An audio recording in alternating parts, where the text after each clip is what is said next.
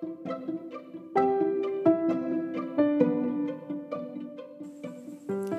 pendengar podcast teman tiga, apa kabar? Ini saatnya saya, Amana Fajar Yasnafe Kasari, atau yang akrab disapa Moy, untuk menyapa kalian. Selamat mendengarkan.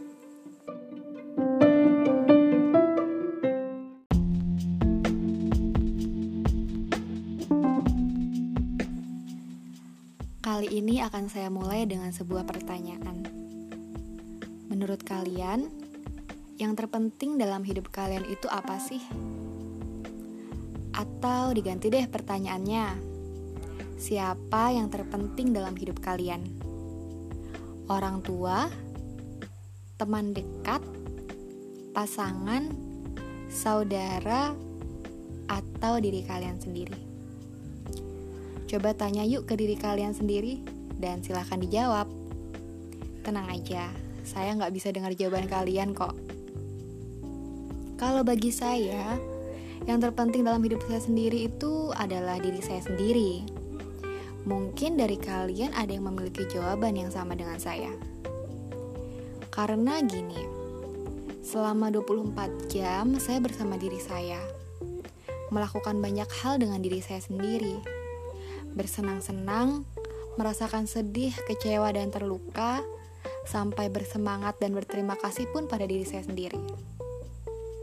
Mungkin ketika dulu saya mendapat pertanyaan yang sama dengan yang saya tanyakan kepada teman-teman barusan, saya nggak akan menjawab diri saya sendiri. Kenapa? Karena saya merasa dulu itu tidak mengenal baik apa yang diperlukan dan diinginkan dari saya. Saya dulu menjalani hidup dengan ya udah jalanin aja, ikutin alur aja yang ada. Dengan ego yang cukup besar yang tersembunyi di balik kalimat aku tahu apa yang aku mau. Padahal sebenarnya enggak. Sebenarnya saat ini juga masih dalam tahap belajar sih untuk mengenal diri saya sendiri. Tapi seenggaknya jadi lebih baik daripada dulu. Yang nggak tahu apa-apa. Ternyata penting loh teman-teman untuk mengetahui apa yang dimiliki oleh diri kalian baik itu kelebihan, kelemahan, kemampuan, minat, dan rasa ketertarikan yang dimiliki diri kalian. Karena ketika kalian mengetahui hal tersebut, rasanya jadi mudah untuk kalian mengetahui harus ke mana nih membawa diri kalian sendiri.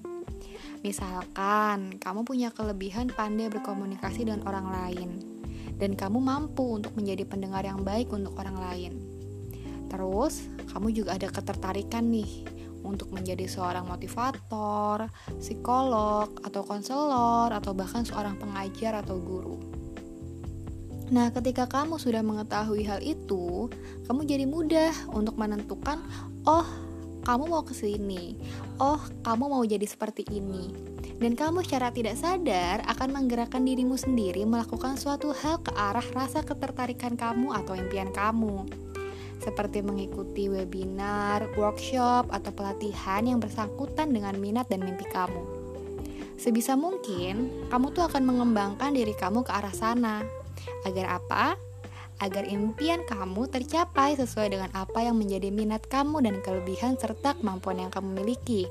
Sehingga nanti kamu pun akan enjoy menjalaninya. Jadi, jangan takut untuk menyelami dirimu lebih dalam dan jangan takut tenggelam. Meskipun tidak semudah seperti yang saya katakan, tapi coba dan berusahalah untuk mengetahui keunikan yang ada pada dirimu sendiri. Jangan bertanya pada orang lain, karena pertanyaan itu jawabannya ada pada dirimu sendiri. Kenapa? Karena kamu yang selalu bersamanya sepanjang waktu.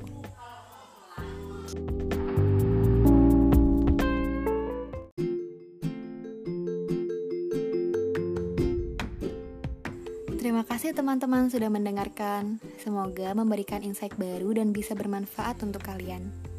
Jaga kesehatan dan selalu setia mendengarkan podcast teman tiga.